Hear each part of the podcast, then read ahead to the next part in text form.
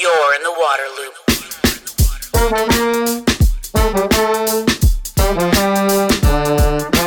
Waterloop, Waterloop, Waterloop.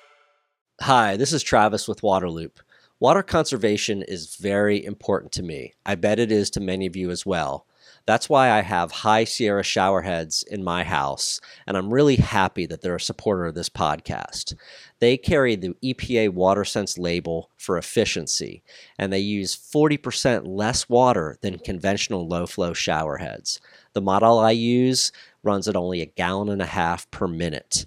And because of their unique nozzle design, patented that nobody else has, it maximizes efficiency of water and energy, but doesn't compromise on performance. You still get a very strong shower. Use promo code WATERLOOP for 20% off at highsierrashowerheads.com. Waterloop, Waterloop, Waterloop. Welcome to Waterloop. This is Travis, joined for this episode by Kathryn Lucero. She's in El Paso, Texas. She is the Community Environmental Management Specialist with Communities Unlimited. Catherine, thanks for coming on the podcast.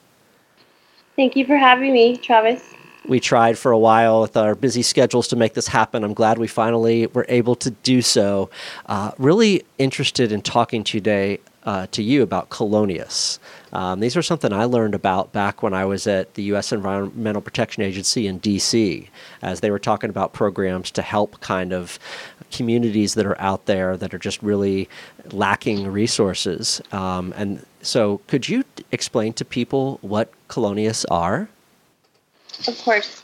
So the term colonia is is the Spanish word for neighborhoods, and so uh, it's a very it's a fitting word because people that live in colonias are primarily uh, about 80% Hispanic. U.S. citizens, however, Hispanics, and so it's a it's a term near and dear to many who are Hispanic.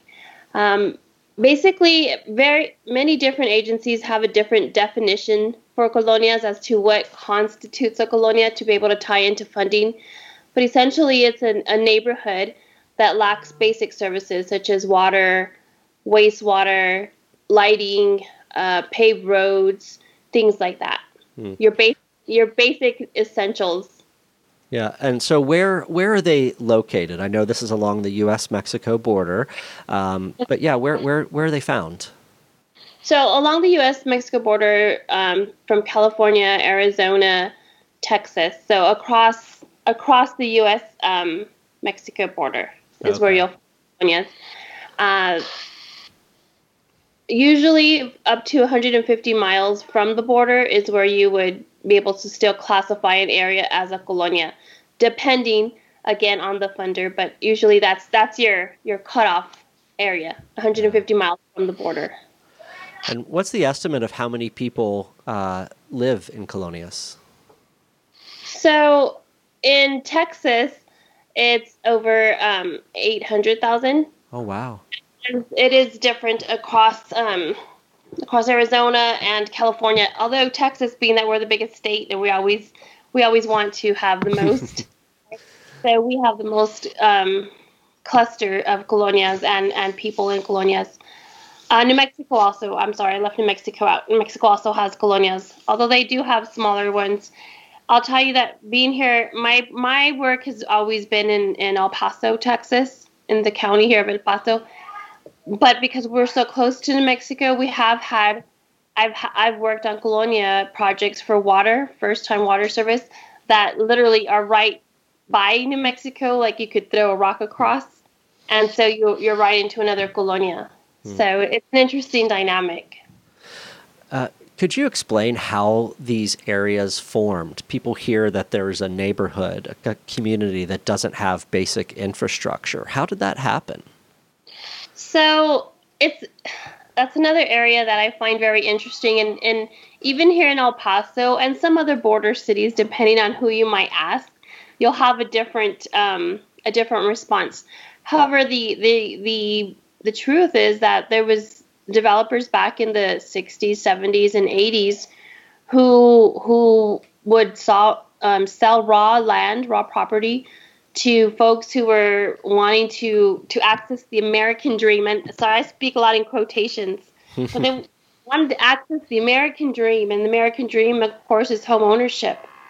And so, what would happen is they would sell the, these raw areas. Some of them, many of them, in fact, um, they were not uh, yet um, subdivided. Uh, So there was all kinds of legal issues that once a person bought this property would have to would have to face. However, so they w- would tell these folks as soon as the area is occupied and all of the properties that I have to sell are sold, then the water and the sewer and electricity and even a park, everything paved roads will come. But we need to make sure that it's all occupied first. So these folks would sign over the usually it was a contract for deed and so they would pay usually the that particular broker or developer um, monthly payments, and then they would go on about their life and never never did they come back to actually develop the property or the Wow. subdivision. It was left. So you have some areas still um, that aren't subdivided, but most many are because of the colonial laws that came about specifically in Texas. So you do have many that are subdivided, but you still have a few that have some challenges as to um, as to the legality of the subdivision. What would also occur with these um, colonias and the contract for deed is once the properties were paid off, or if they let's say let's say they were close to being paid off, um, they would come and, and if they missed a payment, they would take back the property essentially. And so there was just a lot of predatory lending and a lot of injustice going on. And, and so thank goodness that the state took notice and did a lot to correct many of those things. And you mentioned, I think you made the point of saying that uh, this is not a, a situation where you have non US citizens just filling these areas, right? Uh, some people may try to write off the conditions, say, oh, well, they're not US citizens. These aren't, you know, legal immigrants and all that kind of thing, and just say, so that's what it is. But that's not the case. That's not the case. In fact, um, might have even increased uh, since the last study, but there was a study done in 2018, and the primary um, folks that live in colonias are U.S. citizens, 70 to 80 percent. Um, I'll tell you, when I was going to grad school here in El Paso, um, in 20, I think that was 2014, 2013, around there uh, we were we were talking about colonias and and the instructor asked one of the students you know well where do you think colonias come from and it was interesting to hear that even people that grew up in el paso have uh, an opinion that they're squatters people came and they just squat on this piece of land so suddenly it's theirs that's not any that's not the case at all i want to completely put people's minds people in colonias have paid for their property with blood sweat and tears um, many times, I, I don't know if I want, if you would mind, we skip a little bit to some of the housing component. Yeah, sure. Okay, so many times they buy this, the, they bought, they purchased the raw property. Okay, let's just say take us back 20, 25 years. Purchased the raw property, and so many times they they moved in a, a mobile home, which sometimes could have been an RV or an actual mobile home, dilapidated, but it's their home, and they would build find materials, pay for materials month by month to kind of build around that mobile home, build a, a permanent structure. So the, these homes, um, many of them have taken years to get to what you see now. So sometimes you go to Colonia and it's very mixed. The dwellings are mixed. So you see you see a dilapidated mobile home, and next to it you see a, a beautiful house that's like two or three stories. People don't understand that that home has taken 30, 40 years to build. Wow. Literally, very, very. Um, some of these folks have worked in construction, so you know the spare, spare, um, you know, spare things that are left over from the construction projects or donations, or they've gone to the, to the, to um, areas where you know even in the landfill you find a lot of good stuff to be able Sure. to construct. I've seen I've seen everything, and, and I've been completely in awe as to as to what people can do when they want to be able to build their own home. Yeah. And then Yeah. let's dive into the water situation in these neighborhoods. What what is commonly uh, found when it comes to water services? Not none really, right?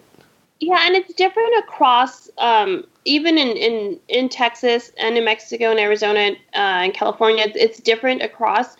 So even in El Paso here, so we have we we have taken care of through the state and the EPA um, assistance and the USDA and the Texas Water Development Board, we have been able to take care of the majority of colonias that don't have water. So we have about 20% now of colonias that don't have water. And so the, the these last percentage of colonias have a, have um, extreme amounts of barriers that we, we we're still working to break through. Um, and so what it looks like is there's some some colonias that use well water. Um, the wells, depending on where you live, are very low producing, so they don't really function. And there's other areas here in El Paso, I know for sure, and, and some across the, the state that have um, what what are they called? Um, tanks, water Oh. tanks. Yeah. And so haulers will come in and they'll fill up those tanks. Now that water's not potable. They don't use it to drink. So they use it primarily to to bathe and and other household things, not to drink or cook with. So they spend money on the water hauler, right? Up to 80 bucks every time. Usually it's a 2,000 um, gallon ga- um, tank. So during summer months, with the water, their utility usage with the water that they have hauled, and also paying for bottled water because that's usually what they drink. Um, we we've done studies, and it costs up to two hundred and twenty-five dollars a month for Wow. water. So that's more than thirty percent. If if you're living in an area and the median income, usually the median income in colonias is, it ranges from twenty-seven thousand to twenty-nine thousand, and that's that's from the U.S. Census. But I can tell you that doing individual surveys in colonias, um, the median income has been about fourteen thousand to nineteen thousand. So significantly lower than the national average. And then you're taking a big part of that income for that for that extra water because they have to get it hauled out there and, and everything. And then what about what about the situation with toilets in some of these areas? You know, like, like I was explaining to you earlier, most of the properties, at least that I've um, worked with, they have built their homes, so they do have um, functioning um, commodes, and they do have functioning um, stuff that the, that will go out. Um, so Are they, are they it- using septic systems then? Yeah. also we use septic systems. I I can tell you though there are some areas uh, that still, for whatever reason, could be a failure of the septic system that have um that have cesspools. So it just really depends, and that's across. That's a, in every colonia um, that doesn't have pipe sewer. So many of our colonias already do have pipe sewer, but there are some that aren't. Um, they still don't have pipe sewer, so they you. It just depends. But I, I think that um, well, I know that that the property owners do their best to make sure that they have decent functioning commodes. Yeah. The the twenty percent of colonias that don't have, you know, the water infrastructure in place really. Just what's it like for those people, for those families? Um, you know, the the challenges for them. So, if, if I may speak um, to where, where I have the most base of knowledge, which is here in El Paso. So, it really depends. So, we have a colonia that's called Hueco Tanks. And if you go out there, it's it's really beautiful. It's like almost as going out. I don't know. Have you been to El Paso? I have not, unfortunately. No. Okay. So it's it's like it's it's kind of a uh, historic area. Um, it's called Hueco Tanks, and there's beautiful mountains and stuff. But in in there, in Hueco Tanks, you have a large cluster of colonias. But the property the properties there in Hueco Tanks are much um, larger, an acre or more in some instances, than what they are in other colonias. So the folks in Hueco Tanks they haul water, and some of them also, like I was explaining, have wells. So they they have they have to pay more because they're farther out for their water hauling. Um, if their wells fail, things like that, they will have a challenge and they won't have water. So I would say Hueco Tanks probably struggles more in order to access water, even if they have a, a water hauling uh, a tank to be able to have the water hauled. we have some colonias, and this is probably about I would say 15 miles out of out of the city, still in the county of El Paso, but it's out of the city. Some of the colonias that are more um, are located more in more dense areas. For example, the Lower Valley Water District, and in um, in the county in general. One in particular is called Cochrane, and that one has gotten a lot of attention. Uh, another organization is now helping this area. In fact, they're going to have water pretty soon. Um, but they are kind of sandwiched in between several water districts. So it's a very they look out their window and they can see the they can see water pipes. They can see piped water, and then there's there's there's this area, and it's a small smaller colonia so it hasn't. So this area hasn't had the ability to access state or federal funding because of the amount of folks that live in the area. So that's another challenge that you see in colonias, depending on the amount of people. You know, you most many times state and federal agencies need to to to spend those dollars where they can get the most, I guess, help out to people that live in the area. So mm. it's yeah. that's much what it is, and they you know they're working class people they work really hard some of them um, believe it or not i have i've had professors from utep that live in colonias i've had teachers um, uh, police officers there's just different types of folks that live in colonias and it, and it, it just ranges so it's not just oh there's you know people coming in or from from mexico or just the really poor it just really ranges that's interesting. So you mentioned that there's been a lot of progress though over the past couple decades, right? You're up to like 80%.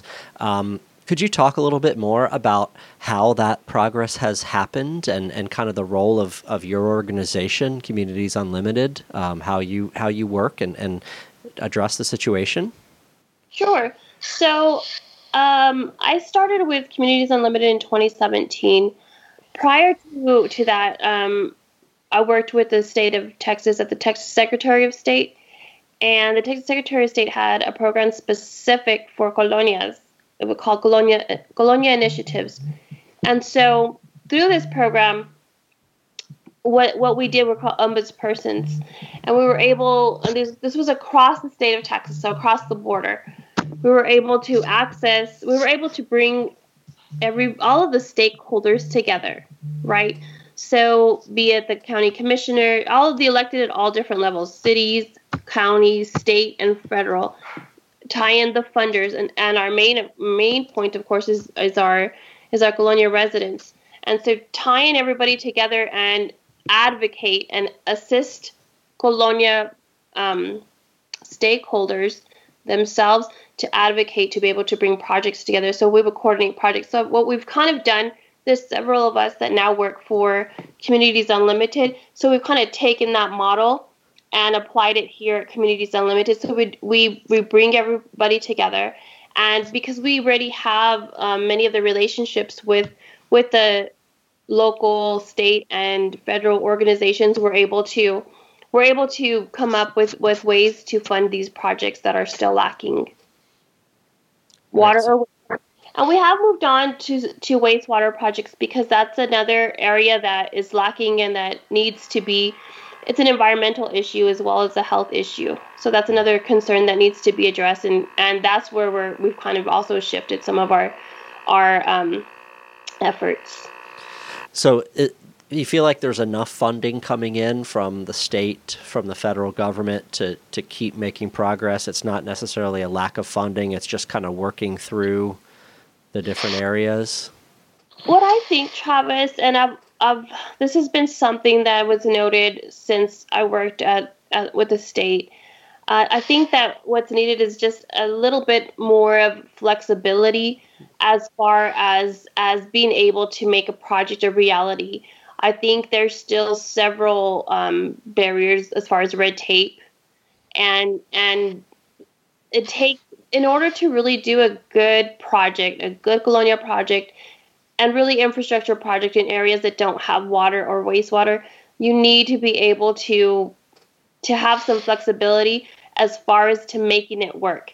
And so sometimes that means coordinating funding with with uh, the USDA and the EPA, mm. and we need to be able to to work with each other as far as as far as um, as far as the environmental reports and and you know being having that flexibility saying okay if you're if you've already done this and we can tie that into that and just really mapping out those projects and i think we've made some progress in that area um, I, the, the state of texas has what's called um, TWICC meetings and all the agencies come together and and so colonial projects can be involved as, in there as well and so you know the projects are discussed or the needs are discussed but i think still that some of the some of the um, some of the red tape can be it, it needs to be a bit more flexible in order to make projects work.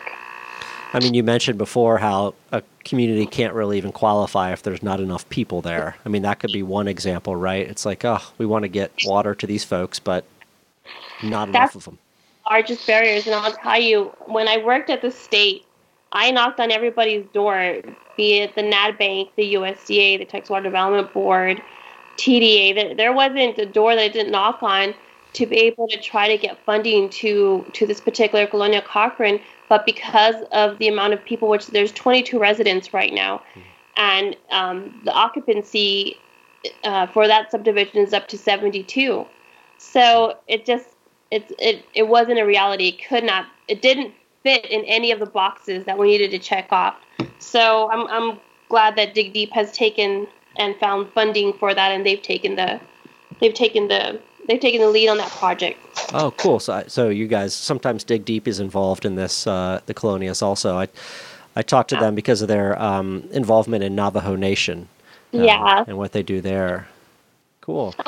Navajo Nation is a good example. Like if as we as we look at different things, Colonias, Navajo Nation, that they have similarities in, in, in the lack of access to water and also the way the properties are and things like that. So there's very many similarities. Mm, interesting.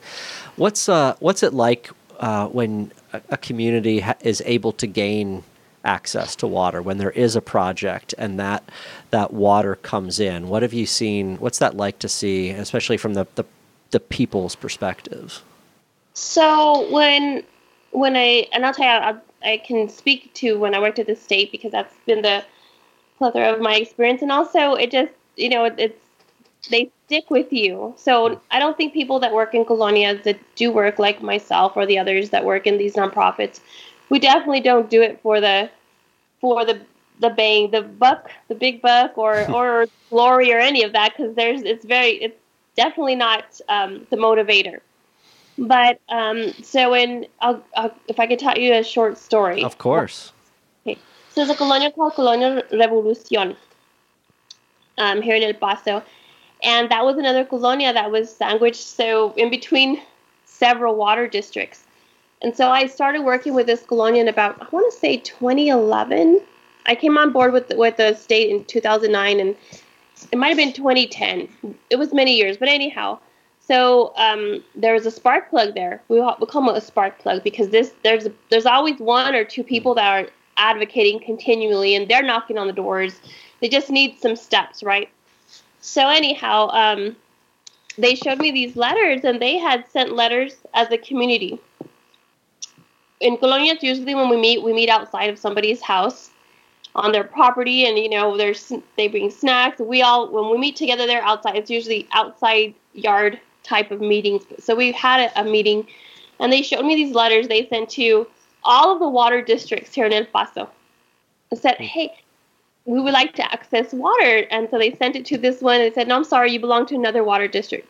Then they sent it to the other water district. No, sorry, you belong to. It. So literally, they were ping ponged around. Okay, so we I sat with them. We we sat together many many nights, um, meeting and trying to figure out a way. And, and we put everybody, we put all the right folks together. And it took us about three years before we got a project. But once they got water, um, ultimately the USDA was able to provide water for them. But once they got water, it was a completely different dynamic. They're always very close knit community, but water just changes. It changes them um, emotionally, and it changes them socially, and it changes them financially. So it's a completely different, um, I guess, community, and, and the value of water. They really do appreciate it. So it does increase their taxes somewhat which they're very aware of. But that's great. They're they're already taxpayers anyhow. Um, but it also increases their health. You know, they're no longer hauling water. Now they can drink the water that's healthy for them. So incre- it increases their health. So the benefits are are they they they're things that we take for granted. Our health, our our finances, our social emotional. Um, there there is folks from from colonias that that we were able to assist with water. Uh, that you know, growing up not having water, kids would tease them in the school, saying, you know, you did you shower today? We know you don't have water, and and this you we know how kids are. So that sense of pride, having water, and not having any more of a stigma on you, it's really it's it's it's life changing. Hmm. When, Well, when we say water is life, we mean it. Yeah. Uh, that's a great testimony to, to how much how important water is for all those different reasons. That's incredible. Well, um, you know, how optimistic are you about that other twenty percent of the colonias that are out there, and eventually, you know, chipping away and, and getting close to hundred percent served? You know, I'm optimistic in the sense that for the areas that are are near a water service provider, I think that we can, if we're able to to get some of our our funding organizations, funding agencies to kind of think out of the box a little bit and and and break through their own barriers of red tape. I think we can make things happen. I think we can we can provide um, we can provide access to water I think in some of the areas, if I'm being if I'm being real and honest, in some of the areas, probably like Hueco tanks, I think that would be more of a challenge. And not that we're not up for the challenge, but I think that there also we have to be realistic that there are people that move into some areas and, and some areas because they want that type of of of, of life. Mm-hmm. And Hueco tanks, it's beautiful if, if you ever get an opportunity, come out and, and look at the area. It's, it's beautiful, and and and I think doing a project out there might disrupt what already is a beautiful life out there. It's different, but it's beautiful. So I so I think it depends, and I think we need to look at each and every um, colonia neighborhood for what it is, and there's people there with different needs, and we can't always assume because we think it's the best thing to do that that's what they want or need. Well said. Some people want independence and they want to kind of have that separation. Yeah. Well, Kathryn, I'm really glad that we finally could uh, work this out on our calendars. Um, I, I, this is such an interesting and important topic to me. I look forward to sharing it with folks, but thank you for the information and your time. Awesome. I, I appreciate you, Travis, and I'm glad we also were able to connect. Thanks a lot. Okay, thank you. Bye bye. Waterloop, Waterloop, Waterloop. The Waterloop podcast is brought to you by High Sierra Showerheads, the smart and stylish way to save water, energy, and money while enjoying a powerful shower. Use promo code Waterloop for 20% off at highsierrashowerheads.com. You're in the water loop.